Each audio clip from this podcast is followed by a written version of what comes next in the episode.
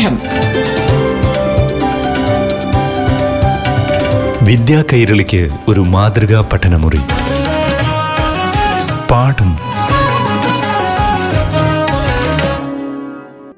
നമസ്കാരം പ്രിയ കൂട്ടുകാരെ. പാഠം റേഡിയോ ക്ലാസ് മുറിയിലേക്ക് ഏവർക്കും സ്വാഗതം. ഇപ്പോൾ കേരള പൊതുവിദ്യാഭ്യാസ പാഠ്യപദ്ധതിയിലെ ഏഴാം തലത്തിലെ സാമൂഹ്യ ശാസ്ത്ര വിഷയത്തെ ആസ്പദമാക്കിയുള്ള ക്ലാസ്സാണ്. അവതരിപ്പിക്കുന്നത് കൊല്ലായിൽ S N U P S അധ്യാപികയായ ഷീജ ബീഗം. നമസ്കാരം കൂട്ടുകാരെ. ഇന്നത്തെ പാഠം റേഡിയോ ക്ലാസ്സിൽ ഏഴാം സ്റ്റാൻഡേർഡിലെ സാമൂഹ്യശാസ്ത്ര വിഷയത്തിലേക്ക് എല്ലാ പ്രിയ കൂട്ടുകാർക്കും സ്വാഗതം. ഇന്ന് നമ്മൾ പുതിയൊരു അധ്യായമാണ് പരിചയപ്പെടാൻ പോകുന്നത്. ഏഴാമത്തെ യൂണിറ്റായ ഭൂപടങ്ങളുടെ പൊരുൾ തേടി. ഈ പേര് കേട്ടപ്പോൾ തന്നെ നിങ്ങളുടെ മനസ്സിലേക്ക് ഒരു ചിത്രം വന്നിട്ടുണ്ട് അല്ലേ എന്താണ്? ഭൂപടം അഥവാ മാപ്പ് നിങ്ങൾ എല്ലാവരും കണ്ടിട്ടുണ്ട്. ലോകത്തിന്റെയും ഇന്ത്യയുടെയും കേരളത്തിന്റെയും ഒക്കെ ഭൂപടം നിങ്ങൾ കണ്ടിട്ടില്ലേ? അപ്പോൾ നമ്മുടെ സാമൂഹ്യശാസ്ത്ര വിഷയത്തിന്റെ ഒരു പ്രധാന ഭാഗമായ ഭൂമിശാസ്ത്രം അഥവാ ജിയോഗ്രഫി അതിൽ ഒഴിച്ചുകൂടാൻ കഴിയാത്ത ഒന്നാണ് ഭൂപട വായന അതായത് ഭൂപടങ്ങളെ വിശകലനം ചെയ്യാനുള്ള കഴിവ് നേടിയെടുക്കുകയാണ് ഇതിലൂടെ ചെയ്യുന്നത്. ഇപ്പോൾ ഭൂമിശാസ്ത്രകാരന്റെ ഒരു പ്രധാന ഉപകരണമായ ഈ ഭൂപടത്തിൽ ഭൂപ്രദേശങ്ങളുടെ കൃത്യമായ സ്ഥാനം രേഖപ്പെടുത്തിയിരിക്കുകയാണ് ചെയ്യുന്നത്.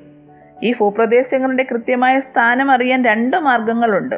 ഒന്ന് ഭൂപടവും മറ്റൊന്ന് ഭൂമിയുടെ ഒരു യഥാർത്ഥ മാതൃകയായ ഗ്ലോബും.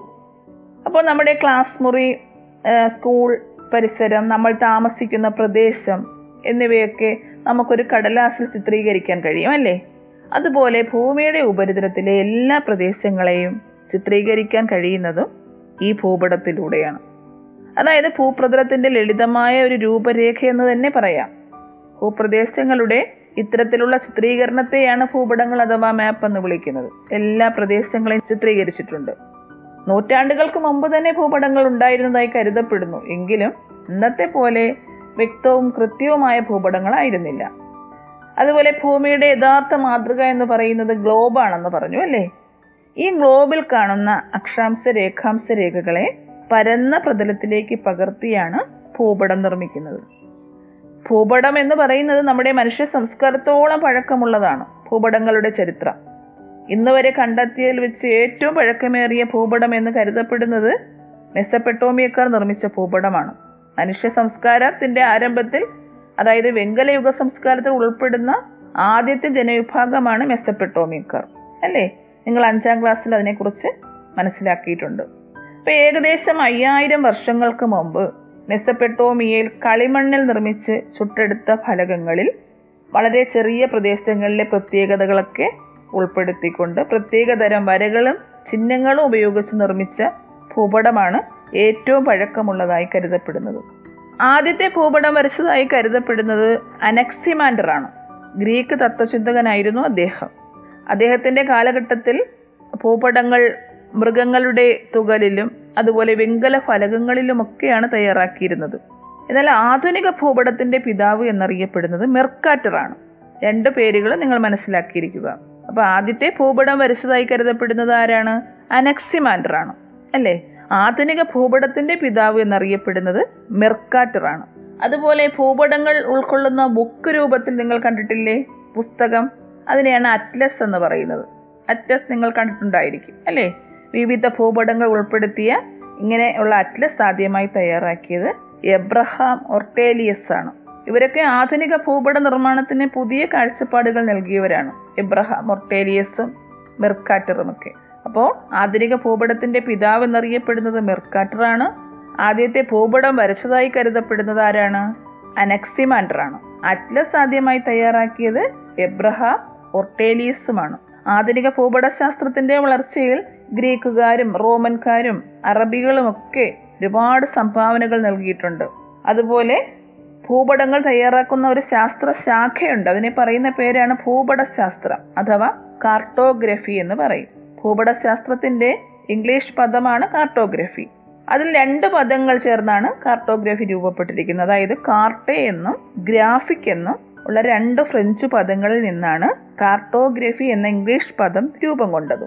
കാർട്ടെ എന്ന് പറഞ്ഞാൽ ഭൂപടം എന്നാണ് അർത്ഥം. അതുപോലെ ഗ്രാഫിക് എന്ന് പറഞ്ഞാൽ വരയ്ക്കുക എന്നാണ് അർത്ഥം. അപ്പൊ അങ്ങനെ ഈ രണ്ട് പദങ്ങൾ ചേർന്നാണ് ഭൂപടശാസ്ത്രത്തിന്റെ ഇംഗ്ലീഷ് പദമായ കാർട്ടോഗ്രഫി രൂപം കൊണ്ടത്. അപ്പോൾ ഭൂപടശാസ്ത്രത്തിന് കാർട്ടോഗ്രഫി എന്ന് പറയുമെന്ന് മനസ്സിലായല്ലേ? ഭൂപടങ്ങൾ തയ്യാറാക്കുന്ന വ്യക്തിയെ വിളിക്കുന്ന പേരാണ് കാർട്ടോഗ്രാഫർ. കാർട്ടോഗ്രാഫർ എന്നാണ് ഭൂപടങ്ങൾ തയ്യാറാക്കുന്ന വ്യക്തിയെ അറിയപ്പെടുന്നത്. അപ്പൊ ഭൂപട നിർമ്മാണത്തിന്റെ പിതാവ് എന്നറിയപ്പെടുന്നത് ആരെന്നാ പറഞ്ഞത്? മെർക്കാറ്റർ അല്ലേ? ഈ മെർക്കാറ്റർ തയ്യാറാക്കിയ ഭൂപടവും അതുപോലെ ആദ്യമായി വിവിധ ഭൂപടങ്ങൾ ചേർത്ത് അറ്റ്ലസ് തയ്യാറാക്കിയത് ആരായിരുന്നു? എബ്രഹാം ഓർട്ടേലിയസ് ഈ എബ്രഹാം ഓർട്ടേലിയസിന്റെ ലോക ഭൂപടവും നിങ്ങളുടെ പാഠപുസ്തകത്തിൽ അറുപത്തിരണ്ടാമത്തെ പേജിൽ കൊടുത്തിട്ടുണ്ട്. അത് നിരീക്ഷിച്ചതിന് ശേഷം ഇന്നത്തെ ലോക ഭൂപടവും ആയി താരതമ്യം ചെയ്യണം. അപ്പോൾ നൂറ്റാണ്ടുകളായി ഭൂപടത്തിൽ വന്ന മാറ്റങ്ങൾ മനസ്സിലാക്കാൻ കഴിയും നിങ്ങൾക്ക്. ഇപ്പൊ ഭൂപടങ്ങളുടെ ചരിത്രം പരിശോധിച്ചതിൽ നിന്നും മനുഷ്യ സംസ്കാരത്തോളം പഴക്കമുണ്ട് ഭൂപടങ്ങളുടെ ആരംഭത്തിനും എന്ന് മനസ്സിലായല്ലേ വെങ്കലയുഗ സംസ്കാരത്തിൽ ഉൾപ്പെടുന്ന മെസ്സപ്പെട്ടോമിയൻ ജനതയാണ് ആദ്യമായി ഭൂപടം തുടക്കമിടുന്നത്. അവർ എങ്ങനെയാണ് ഭൂപടം നിർമ്മിച്ചിരുന്നത്? കളിമണ്ണിൽ നിർമ്മിച്ച ചുട്ടെടുത്ത ഫലകങ്ങളിൽ ചെറിയ പ്രദേശങ്ങളിലെ പ്രത്യേകതകളൊക്കെ ഉൾപ്പെടുത്തിക്കൊണ്ട് പ്രത്യേകതരം വരകളും ചിഹ്നങ്ങളും ഒക്കെ ഉപയോഗിച്ചാണ് ഭൂപടം തയ്യാറാക്കിയിരുന്നത്. എന്നാൽ ഇന്നാണെങ്കിലോ പുരോഗതിയിലേക്ക് നയിക്കുന്ന നമ്മുടെ ഈ ലോകത്ത് കമ്പ്യൂട്ടറുകളുടെയും മറ്റു സഹായത്താൽ കൃത്യമായ ത്രിമാന ദൃശ്യങ്ങൾ നമുക്ക് ലഭിക്കുന്നുണ്ട്. ഭൂപ്രദേശങ്ങളുടെ കൃത്യമായ സ്ഥാനം അവ എവിടെ സ്ഥിതി ചെയ്യുന്നു എന്നെല്ലാം നമുക്ക് മനസ്സിലാക്കാൻ കഴിയും. ഒരു മൗസ് ക്ലിക്കിലൂടെ തന്നെ സ്ക്രീനിൽ തെളിയുന്ന തരത്തിലേക്ക് ഭൂപട നിർമ്മാണം വളർന്നു കഴിഞ്ഞു. അതുപോലെ ഇന്ന് നമുക്ക് ഏതൊരു പുതിയ സ്ഥലത്തേക്ക് പോകുന്നതിനായും കൃത്യമായി റൂട്ട് പറഞ്ഞു തരുന്ന ഗൂഗിൾ മാപ്സ് നിങ്ങൾക്ക് എല്ലാവർക്കും അറിയാം. അല്ലേ? ഏതൊരു സ്ഥലത്തേക്ക് പോകാനും നമുക്ക് ഈ ഗൂഗിൾ മാപ്സ് സഹായിക്കും. സാങ്കേതിക വിദ്യയുടെ പുരോഗമനത്തിന് ഒരു ഉത്തമ ഉദാഹരണം തന്നെയാണ് ഈ സംവിധാനം ഗൂഗിൾ മാപ്പ് ഈ വെബ് മാപ്പിംഗ് വഴി സ്ഥലങ്ങൾ മാത്രമല്ല കൃത്യമായി ഏത് വഴിയാണ് പോകേണ്ടതെന്ന റോഡുകൾ പോലും എവിടെയാണെന്ന് കണ്ടെത്താനും ആ ദൃശ്യങ്ങൾ ത്രീ ഡിയിൽ നമുക്ക് കാണാനും സാധിക്കും. അപ്പൊ എത്രമാത്രം പുരോഗതി നമ്മുടെ ലോകത്തിനുണ്ടായി കഴിഞ്ഞു? ആ ഭൂപടങ്ങളിൽ വന്ന വ്യത്യാസം തന്നെ നമുക്ക് മനസ്സിലാക്കാൻ കഴിയും. എന്നാൽ ഇന്നത്തേത് പോലുള്ള ഭൂപടങ്ങളോ ആധുനിക സംവിധാനങ്ങളോ ഒന്നുമില്ലാതിരുന്ന കാലത്ത് പോലും ലോകം ചുറ്റി സഞ്ചരിക്കാൻ തയ്യാറായവരുണ്ട്. അപ്പൊ അങ്ങനെ ചില സമുദ്രയാത്ര നടത്തിയവരെ കുറിച്ച് നമുക്കൊന്ന് മനസ്സിലാക്കാം. അതിനായി ടെക്സ്റ്റ് ബുക്കിൽ പേജ് നമ്പർ അൻപത്തി എട്ടിലും അൻപത്തി ഒൻപതിലും ഇങ്ങനെ സമുദ്രയാത്ര നടത്തിയ ക്രിസ്റ്റഫർ കൊളംബസ് മഗല്ലൻ എന്നിവരെ കുറിച്ചും അതുപോലെ പിന്നീട് കൃത്യമായ ഭൂപടങ്ങളും ആധുനിക ഉപകരണങ്ങളും ഒക്കെ വന്നതിന് ശേഷം ലോകം ചുറ്റി സഞ്ചരിച്ച അഭിലാഷ് ടോമിയുടെയും വിവരങ്ങൾ ഉൾപ്പെടുത്തിയിട്ടുണ്ട്. അപ്പൊ ഇനി നമുക്ക് അവർ നടത്തിയ സമുദ്രയാത്രകൾ എങ്ങനെയായിരുന്നു എന്ന് നോക്കാം. ഇപ്പൊ ഭൂപടങ്ങളോ മറ്റ് സംവിധാനങ്ങളോ ഒന്നും കൃത്യമായി ഇല്ലാതിരുന്ന ഒരു കാലത്താണ് ക്രിസ്റ്റഫർ കൊളംബസ് ലോകം ചുറ്റി സഞ്ചരിക്കാനായി പുറപ്പെടുന്നത്. പ്രകൃതി വിഭവങ്ങളാൽ സമ്പന്നമായ ഇന്ത്യയെക്കുറിച്ച് കേട്ടറിഞ്ഞിട്ടാണ് അദ്ദേഹം ഇന്ത്യയെ തേടി കപ്പൽ യാത്ര നടത്തുന്നത്. ആയിരത്തി നാനൂറ്റി തൊണ്ണൂറ്റി രണ്ടിലാണ് അദ്ദേഹം സമുദ്രയാത്ര നടത്തിയത്. ഇദ്ദേഹം ഇറ്റലിയിലാണ് ജനിച്ചത്. റിപ്പബ്ലിക് ഓഫ് ജനോവ പതിനഞ്ചാം നൂറ്റാണ്ടിൽ റിപ്പബ്ലിക് ഓഫ് ജനോവ എന്ന സ്ഥലത്ത്. ഇന്നത് ഇറ്റലി എന്നാണ് അറിയപ്പെടുന്നത്. ഇറ്റലിയിൽ ജനിച്ച ക്രിസ്റ്റഫർ കൊളംബസ് നാവികനും പര്യവേഷകനും ഒക്കെ ആയിരുന്നു. ആ രീതിയിലാണ് അദ്ദേഹം പ്രശസ്തി ആർജിച്ചിരുന്നത് അപ്പൊ നമ്മുടെ ഇന്ത്യയിലേക്ക് അദ്ദേഹം ആദ്യമായി കപ്പൽ യാത്ര നടത്തി. ഏത് വർഷമാണ്? ആയിരത്തി നാനൂറ്റി തൊണ്ണൂറ്റി രണ്ടിൽ എന്നാൽ ആ കാലഘട്ടത്തിൽ കൃത്യമായി വഴികാട്ടാനുള്ള സംവിധാനങ്ങളൊന്നുമില്ലാതിരുന്നു ഭൂപടങ്ങളോ മറ്റു സംവിധാനങ്ങളോ ഒന്നുമില്ലാതിരുന്നു വഴി അറിയുന്നതിനായി അദ്ദേഹം ഉപയോഗിച്ചത് വലിയൊരു ഗോളം മൃഗത്തോൽ കൊണ്ട് പൊതിഞ്ഞിട്ട് അതിൽ സ്ഥലങ്ങൾ രേഖപ്പെടുത്തിയാണ് കൊളംബസും കൂട്ടരും ഇന്ത്യയിലേക്ക് തിരിച്ചത്. ഇതാണ് ഗ്ലോബിന്റെ ആദ്യകാല മാതൃക എന്ന് പറയാം. എന്നാൽ ഭൂപടത്തിന്റെ ആദ്യകാല മാതൃക ആരാണ് തയ്യാറാക്കിയത്? മെസ്സപ്പെട്ടോമിയക്കാരായിരുന്നു അല്ലേ? പാഠം. വിദ്യാ കൈരളിക്ക് ഒരു മാതൃകാ പഠനമുറി. പാഠം ഒരിടവേളയ്ക്ക് ശേഷം തുടരും.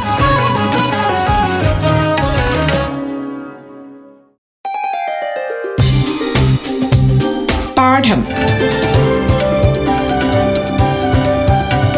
വിദ്യാ കൈരളിക്ക് ഒരു മാതൃകാ പഠനമുറി. പാഠം തുടരുന്നു. എന്നാൽ ഇങ്ങനെ ഗോളം തോൽ കൊണ്ട് പൊതിഞ്ഞ് അത് സ്ഥലങ്ങൾ രേഖപ്പെടുത്തി കൊളംബസ് യാത്ര തിരിച്ചെങ്കിലും അദ്ദേഹത്തിന്റെ യാത്ര വഴിതെറ്റിയിട്ട് വടക്കേ അമേരിക്കൻ വൻകരയ്ക്ക് സമീപമുള്ള ചില ദ്വീപുകളിലാണ് എത്തിച്ചേർന്നത്. അവിടെ എത്തിച്ചേർന്ന അദ്ദേഹം അതാണ് ഇന്ത്യ എന്ന് കരുതിയിരുന്നു. അപ്പൊ അദ്ദേഹത്തിന് ഇങ്ങനെ വഴിതെറ്റാനുള്ള കാരണം എന്താണ്? വഴികാട്ടി കൊടുക്കാനുള്ള കൃത്യമായ സംവിധാനങ്ങളൊന്നും അക്കാലത്ത് ഇല്ലായിരുന്നു ഭൂപടമോ മറ്റു സംവിധാനങ്ങളോ ഒന്നുമില്ലാതിരുന്നു. അതുപോലെ അങ്ങനെ സൗകര്യങ്ങളൊന്നും ഇല്ലാതിരുന്ന കാലത്ത് ലോകം ചുറ്റി സഞ്ചരിച്ച മറ്റൊരു പര്യവേഷകനാണ് പോർച്ചുഗീസുകാരനായ ഫെർഡിനാൻഡ് മെഗല്ലൻ. ഇനി നമുക്ക് അദ്ദേഹത്തെ അദ്ദേഹത്തിന്റെ യാത്രയെക്കുറിച്ച് ഒന്ന് മനസ്സിലാക്കാം. അദ്ദേഹം ആയിരത്തി അഞ്ഞൂറ്റി പത്തൊൻപത് സെപ്റ്റംബറിലാണ് യൂറോപ്പിൽ നിന്നും കപ്പൽ യാത്ര ആരംഭിച്ചത്. മെഗല്ലനും അദ്ദേഹത്തിന്റെ കൂടെ മറ്റ് ആൾക്കാർ യാത്രക്കാരും ഉണ്ടായിരുന്നു. അറ്റ്ലാന്റിക് സമുദ്രത്തിലൂടെ സഞ്ചരിച്ച് പസഫിക് സമുദ്രം പിന്നിട്ട് യൂറോപ്പിൽ തിരിച്ചെത്തുക എന്നതായിരുന്നു അദ്ദേഹത്തിന്റെ ലക്ഷ്യം. ആരുടെയാണ് മെഗലിന്റെ ലക്ഷ്യം? അദ്ദേഹം അതിനായി സ്പെയിനിൽ നിന്നുമാണ് യാത്ര തിരിക്കുന്നത്. തെക്ക് പടിഞ്ഞാറൻ ദിക്ക് ലക്ഷ്യമാക്കി കപ്പൽ യാത്ര തുടങ്ങി. അപ്പൊ തെക്കേ അമേരിക്കയ്ക്ക് തെക്ക് വടക്കുള്ള കടലിടുക്കുകളിൽ കൂടി പസഫിക് സമുദ്രം പിന്നിട്ട് അദ്ദേഹം എത്തിച്ചേർന്നത് ഫിലിപ്പൈൻസ് ദ്വീപ സമൂഹത്തിലായിരുന്നു അതിനായി അവർ ഉപയോഗിച്ചിരുന്നത് വൻകരകളുടെ സ്ഥാനം അറിയുന്നതിനായി പതിനാറാം നൂറ്റാണ്ട് നിർമ്മിക്കപ്പെട്ട ഭൂപടങ്ങളായിരുന്നു. അപ്പോൾ ഇവരുടെ യാത്ര വർഷങ്ങൾ നീണ്ടതോടെ കപ്പലിൽ കലഹങ്ങളൊക്കെ ഉണ്ടായി. കാരണം വർഷങ്ങൾ ഇങ്ങനെ കഴിഞ്ഞു പോകുന്നു. ആയിരത്തി അഞ്ഞൂറ്റി പത്തൊൻപതിലാണ് അവർ യാത്ര തിരിക്കുന്നത്. അപ്പോൾ ഈ ഫിലിപ്പീൻസിൽ എത്തിച്ചേർന്ന ഇവർ അവിടുത്തെ ആദിവാസികളുമായി മക്കൻ ദ്വീപുവാസികളുമായി യുദ്ധത്തിലേർപ്പെട്ടു. അതിൽ ഫിലിപ്പീൻസിലെ ആദിവാസികൾ മെഗല്ലനെ കൊലപ്പെടുത്തുകയാണ് ചെയ്തത്. ശേഷം കപ്പലിൽ ബാക്കി ഉണ്ടായിരുന്നവർ ആയിരത്തി അഞ്ഞൂറ്റി ഇരുപത്തിരണ്ട് സെപ്റ്റംബറിൽ ആഫ്രിക്ക ചുറ്റി യൂറോപ്പിൽ മടങ്ങിയെത്തി. ഏതാണ്ട് മൂന്ന് വർഷക്കാലം സമുദ്രയാത്ര നടത്തി ലോകം ചുറ്റി സഞ്ചരിക്കുന്നതിന് വേണ്ടി. ഈ യാത്രയിലാണ് മെഗലൻ കൊലപ്പെടുന്നത്. ഫിലിപ്പീൻസിലെ ആദിവാസികളാണ് അദ്ദേഹത്തെ കൊലപ്പെടുത്തിയത്. ഇനി അതുപോലെ മെഗലനും കൂട്ടുകാരും ലോകം ചുറ്റി സഞ്ചരിക്കാൻ യാത്ര തിരിച്ച കപ്പൽ വിക്ടോറിയ എന്ന പേരായിരുന്നു ആ കപ്പലിനുള്ളത്. അപ്പൊ ആദ്യമായി സമുദ്രയാത്ര നടത്തിയ മഗല്ലൻ സമുദ്രയാത്ര നടത്തിയ കപ്പൽ ഏതെന്ന് ചോദിച്ചാൽ ഏതാണ്? വിക്ടോറിയ എന്ന കപ്പലിലാണ് യാത്ര നടത്തിയത്. അപ്പോൾ ലോകം ചുറ്റിയുള്ള ആദ്യ സമുദ്രയാത്ര പോർച്ചുഗീസ് നാവികനായ ഫെർഡിനാൻഡ് മെഗല്ലൻ നയിച്ച സമുദ്രയാത്ര തന്നെയായിരുന്നു. അതുപോലെ ഇതായിരുന്നു ഭൂമിയുടെ ആകൃതി ഗോളാകൃതിയാണെന്ന് ആശയം ഒന്നുകൂടി ഉറപ്പിച്ചത്. വിശദമായ ഭൂപടങ്ങളോ വഴിയറിയാനുള്ള മറ്റു സൗകര്യങ്ങളോ ഒന്നുമില്ലാതിരുന്നു അക്കാലത്ത് ലോകം ചുറ്റി സഞ്ചരിക്കാൻ ഏകദേശം മൂന്ന് വർഷം ഇവർ എടുത്തു. എന്നാൽ കൃത്യമായ ഭൂപടങ്ങളും അതുപോലെ ആധുനിക ഉപകരണങ്ങളും ഒക്കെ വന്നതിന് ശേഷം അവയുടെ സഹായത്തോടെ ലോകം ചുറ്റി സഞ്ചരിച്ച ഒരു ഇന്ത്യക്കാരനായിരുന്നു അഭിലാഷ് ടോമി. അദ്ദേഹം രണ്ടായിരത്തി പന്ത്രണ്ട് നവംബറിലാണ് യാത്ര തിരിക്കുന്നത്. അപ്പോൾ ഇനി അഭിലാഷ് ടോമിയുടെ യാത്ര നമുക്കൊന്ന് നോക്കാം. ഈ ലോകം ചുറ്റി സഞ്ചരിക്കാനായി യാത്ര തിരിച്ച അഭിലാഷ് ടോമി കേരളീയനാണ്. അദ്ദേഹം കേരളത്തിലെ എറണാകുളം ജില്ലയിലുള്ള തൃപ്പുണിത്തറയിലാണ് ജനിച്ചത്. ഇപ്പൊ രണ്ടായിരത്തി പന്ത്രണ്ട് നവംബറിലാണ് അഭിലാഷ് ടോമി എന്ന ഈ നാവികൻ സമുദ്രമാർഗം ലോക ചുറ്റി സഞ്ചരിക്കുവാനായി തിരിക്കുന്നത്. അദ്ദേഹം യാത്ര തിരിച്ചത് മുംബൈയിൽ നിന്നാണ്. സമുദ്രത്തിലെ പലവിധ തടസ്സങ്ങളും അതിജീവിച്ച് അദ്ദേഹം രണ്ടായിരത്തി പതിമൂന്ന് മാർച്ച് മുപ്പത്തൊന്നിന് ലോകം ചുറ്റി സഞ്ചരിച്ച് മുംബൈയിൽ തിരിച്ചെത്തി. അപ്പൊ ഇതിൽ നിന്ന് നമുക്ക് എന്ത് മനസ്സിലാക്കാൻ കഴിയും? കൃത്യമായ ഭൂപടവും ആധുനിക സംവിധാനങ്ങളുമുള്ള ഈ കാലഘട്ടത്തിൽ വളരെ എളുപ്പം തന്നെ. ഏകദേശം അദ്ദേഹം നൂറ്റി അൻപത് ദിവസം മാത്രമാണ് എടുത്തത്. വഴിതെറ്റാതെ ഏകദേശം നൂറ്റി അൻപത് ദിവസം കൊണ്ട് ലോകം ചുറ്റി സഞ്ചരിച്ചു അപ്പൊ ലോകം ചുറ്റി സഞ്ചരിക്കുവാൻ അഭിലാഷ് ടോമിക്ക് സഹായകമായത് എന്താണെന്ന് മനസ്സിലായല്ലോ? കൃത്യമായ ഭൂപടങ്ങൾ ഉള്ളത് തന്നെയാണ്. എന്നാൽ മഗല്ലനും കൊളംബസിനുമൊക്കെ ലോകം ചുറ്റി സഞ്ചരിക്കാൻ നീണ്ട കാലയളവ് വേണ്ടി വന്നത് ഇങ്ങനെയുള്ള സംവിധാനങ്ങളൊന്നും ഇല്ലാതിരുന്നത് കൊണ്ട് തന്നെ കൃത്യമായ സ്ഥലം രേഖപ്പെടുത്തുന്ന ഭൂപടങ്ങളുടെ അഭാവവും അതുപോലെ ആധുനിക സംവിധാനങ്ങൾ ഇന്നത്തെ പോലുള്ള സംവിധാനങ്ങളൊന്നും ഇല്ലാതിരുന്നത് കൊണ്ട് തന്നെയാണ് മഗല്ലനും കൊളംബസിനും ഒക്കെ നീണ്ട കാലയളവ് വേണ്ടി വന്നത് ലോകം ചുറ്റി സഞ്ചരിക്കാനായി ആയിരക്കണക്കിന് കിലോമീറ്ററുകൾ താണ്ടിയുള്ള കൊളംബസിന്റെയും മെഗല്ലന്റെയും വർഷങ്ങൾ നീണ്ട കപ്പൽ യാത്രയെങ്കിലും അത്ഭുതം തന്നെയാണല്ലേ? ലോകത്തെക്കുറിച്ചുള്ള വിശദ വിവരങ്ങൾ നൽകുന്ന ഭൂപടങ്ങളുടെയും ആധുനിക സാങ്കേതിക വിദ്യയുടെയും സഹായത്തോടെ ചുരുങ്ങിയ കാലയളവിൽ ലോകം മുഴുവൻ ചുറ്റി സഞ്ചരിക്കാൻ കഴിയുമെന്ന് മനസ്സിലായില്ലേ? അഭിലാഷ് ടോമിയുടെ ലോക പര്യവേഷണത്തിൽ നിന്നും നമുക്കത് മനസ്സിലായി. ഇനി നമുക്ക് ഈ ഭൂപടങ്ങൾ ആരൊക്കെയാണ് കൂടുതലായി ഉപയോഗിക്കുന്നത് നോക്കിയാലോ? ഭൂമിശാസ്ത്ര പഠനത്തിനായി വിദ്യാർത്ഥികളും അധ്യാപകരും ഒക്കെ ക്ലാസ് മുറികളിൽ ഉപയോഗിക്കുന്നുണ്ടല്ലേ ഭൂപടവും ഗ്ലോബും ഒക്കെ ഉപയോഗിക്കുന്നുണ്ട്. അതുകൂടാതെ വ്യവസായികൾ ചരിത്രകാരന്മാർ പൈലറ്റുകൾ കപ്പിത്താന്മാർ പട്ടാളക്കാർ അതുപോലെ കാലാവസ്ഥ ഗവേഷകർ തുടങ്ങി പല മേഖലകളിൽപ്പെട്ടവർക്കും ആവശ്യമാണ് ഭൂപടങ്ങൾ. ഇപ്പോൾ ഭൂപടങ്ങൾ കൊണ്ടുള്ള ഉപയോഗം എന്താണ്? സ്ഥലത്തിന്റെ കൃത്യമായ സ്ഥാനനിർണയം മനസ്സിലാക്കുന്നതിനും അതുപോലെ പ്രദേശങ്ങളുടെ വലുപ്പം ആകൃതി ദൂരം ദിശ എന്നിവയൊക്കെ കാണിക്കുന്നതിനുമൊക്കെ ഭൂപടം ഉപയോഗിക്കുന്നുണ്ട്. പിന്നെ പ്രദേശങ്ങളുടെ ഉയരവും ചരിവും ചിത്രീകരിക്കുന്നതിന് അതുപോലെ വിഭവങ്ങളുടെ ചിത്രീകരണത്തിന്. പിന്നെ പ്രകൃതിയിൽ നാച്ചുറലായിട്ടുള്ള അതായത് പ്രകൃതിയാ ഉള്ളതും മനുഷ്യനിർമ്മിതവുമായ വസ്തുതകളുടെ ചിത്രീകരണത്തിനുമൊക്കെ ഭൂപടങ്ങൾ സഹായിക്കുന്നുണ്ട്. അതുപോലെ ഭൂപടങ്ങളിൽ സ്ഥലങ്ങളുടെ കൃത്യമായ സ്ഥാനനിർണയം നടത്തുന്നതിന് ദിക്കുകളും അടയാളപ്പെടുത്തിയിട്ടുണ്ട്. ഏതൊക്കെയാണ് ദിക്കുകൾ? വടക്ക് തെക്ക് കിഴക്ക് പടിഞ്ഞാറ്. എന്നിങ്ങനെയാണ് ദിക്കുകൾ അല്ലേ? അപ്പോൾ അവയും ഭൂപടങ്ങളിൽ രേഖപ്പെടുത്തിയിരിക്കും. അതുപോലെ ഭൂമിയുടെ ഉപരിതലത്തിൽ വിവിധ സവിശേഷതകളായിട്ടുള്ള പർവതങ്ങൾ പീഠഭൂമികൾ സമതലങ്ങൾ ജലാശയങ്ങൾ ഗതാഗത മാർഗങ്ങൾ പിന്നെയോ പാർപ്പിടങ്ങളും കൃഷിയിടങ്ങളും ഒക്കെ ഭൂപടങ്ങൾ രേഖപ്പെടുത്തിയിരിക്കും. അതിനായി അന്തർദേശീയമായി അംഗീകരിക്കപ്പെട്ടിട്ടുള്ള നിറങ്ങളും ചിഹ്നങ്ങളും ഒക്കെ ഉപയോഗിക്കുകയാണ് ചെയ്യുന്നത്. അങ്ങനെ ഉള്ള നിറങ്ങളും ചിഹ്നങ്ങളും ഉപയോഗിച്ചാണ് ഇത്തരം സ്ഥലങ്ങളൊക്കെ ഭൂപടത്തിൽ ചിത്രീകരിച്ചിരിക്കുന്നത്. അങ്ങനെ ചിത്രീകരിക്കുന്നത് ഭൂപടത്തിന്റെ ഒരു ഭാഗത്തായി സൂചികയായി കൊടുത്തിരിക്കും. നിങ്ങൾ അത് കണ്ടിട്ടുണ്ടായിരിക്കാം അല്ലേ? അപ്പോൾ ഭൂപട പഠനത്തിന് സൂചിക വളരെ അത്യന്താപേക്ഷിതമാണ്. ആ സൂചിക ഉപയോഗിച്ചുകൊണ്ട് നമുക്ക് ഈ ഓരോ ഭൂമിയുടെ ഉപരിതലത്തിലുള്ള ഓരോ കാര്യങ്ങളും മനസ്സിലാക്കാൻ കഴിയും. ഇനി ഭൂപടത്തിൽ ചില കാര്യങ്ങളൊക്കെ സൂചിപ്പിക്കുന്നതിനായി പ്രത്യേക നിറങ്ങളാണ് ഉപയോഗിക്കുന്നത്. ഭൂപടത്തിൽ ഉപയോഗിക്കുന്ന പ്രധാന നിറങ്ങൾ എന്തിനെയൊക്കെ സൂചിപ്പിക്കുന്നു നമുക്ക് നോക്കിയാലോ? നൈസർഗികമായ സസ്യജാലങ്ങളെ സൂചിപ്പിക്കുന്നതിന് ഉപയോഗിക്കുന്ന നിറം പച്ച നിറമാണ്. അതുപോലെ കൃഷിയിടങ്ങളെ സൂചിപ്പിച്ചിരിക്കുന്നത് മഞ്ഞ നിറത്തിലാണ് ചിത്രീകരിച്ചിരിക്കുന്നത്. പിന്നെ പാർപ്പിടവും അതുപോലെ റോഡുകളുമൊക്കെ ചുവപ്പ് നിറത്തിലാണ് ചിത്രീകരിച്ചിരിക്കുന്നത്. അക്ഷാംശ രേഖാംശ രേഖകളുടെ ചിത്രീകരണം അതുപോലെ റെയിൽവേ ലൈൻ ഇതൊക്കെ കറുപ്പ് നിറത്തിലുമാണ് കൊടുത്തിരിക്കുന്നത്. ജലാശയങ്ങളാണെങ്കിലോ നീല നിറത്തിലാണ് ഭൂപടത്തിൽ ചിത്രീകരിച്ചിരിക്കുന്നത്. അതുപോലെ പാറക്കൂട്ടങ്ങൾ മണൽക്കൂഞ്ഞകൾ കുന്നുകൾ ഇവയൊക്കെ തവിട്ട് നിറത്തിലുമാണ് രേഖപ്പെടുത്തിയിരിക്കുന്നത്. അപ്പോൾ ഈ നിറങ്ങൾ മനസ്സിലാക്കിയിരുന്നാൽ നമുക്ക് എന്തിനെയൊക്കെ ആ ഭൂപടത്തിൽ ചിത്രീകരിച്ചിരിക്കുന്നു എന്ന് പെട്ടെന്ന് മനസ്സിലാക്കാൻ കഴിയും അല്ലേ? ഇപ്പൊ സസ്യജാലങ്ങളെ ഏത് നിറം കൊണ്ടാണ് സൂചിപ്പിച്ചിരിക്കുന്നത്? പച്ച നിറം കൊണ്ടാണ്. കൃഷിയിടങ്ങളെ മഞ്ഞ നിറം കൊണ്ട് റോഡുകളൊക്കെ ചുവപ്പ് നിറത്തിലും റെയിൽവേ ലൈൻ കറുപ്പ് നിറത്തിലും ഒക്കെയാണ് സൂചിപ്പിച്ചിരിക്കുന്നത്. അതുപോലെ ജലാശയങ്ങളോ നീല നിറത്തിലാണ് ചിത്രീകരിച്ചിരിക്കുന്നത്. ഇനി നമുക്ക് ഭൂപടം ഉപയോഗിക്കുന്ന വിവിധ മേഖലകൾ ഏതൊക്കെയാണെന്നും അത് നേരത്തെ പറഞ്ഞു കഴിഞ്ഞു. ഏതൊക്കെയായിരുന്നു? ഭൂമിശാസ്ത്ര പഠന മേഖലയിലും പ്രതിരോധ മേഖലയിലും വിനോദസഞ്ചാര മേഖലയിലും ഒക്കെ ഉപയോഗിക്കുന്നു എന്ന് നേരത്തെ പറഞ്ഞു അല്ലേ? അപ്പോൾ ഇനി അടുത്ത പാഠം റേഡിയോ ക്ലാസ്സിലൂടെ. ഈ മേഖലകളിൽ ഏതൊക്കെ തരത്തിലുള്ള ഭൂപടങ്ങളാണ് ഉപയോഗിക്കുന്നതെന്നും അവ എന്തിനു വേണ്ടിയാണ് ഉപയോഗിക്കുന്നതെന്നും മനസ്സിലാക്കാം. അടുത്ത പാഠം റേഡിയോ ക്ലാസ്സിൽ വീണ്ടും കാണാം.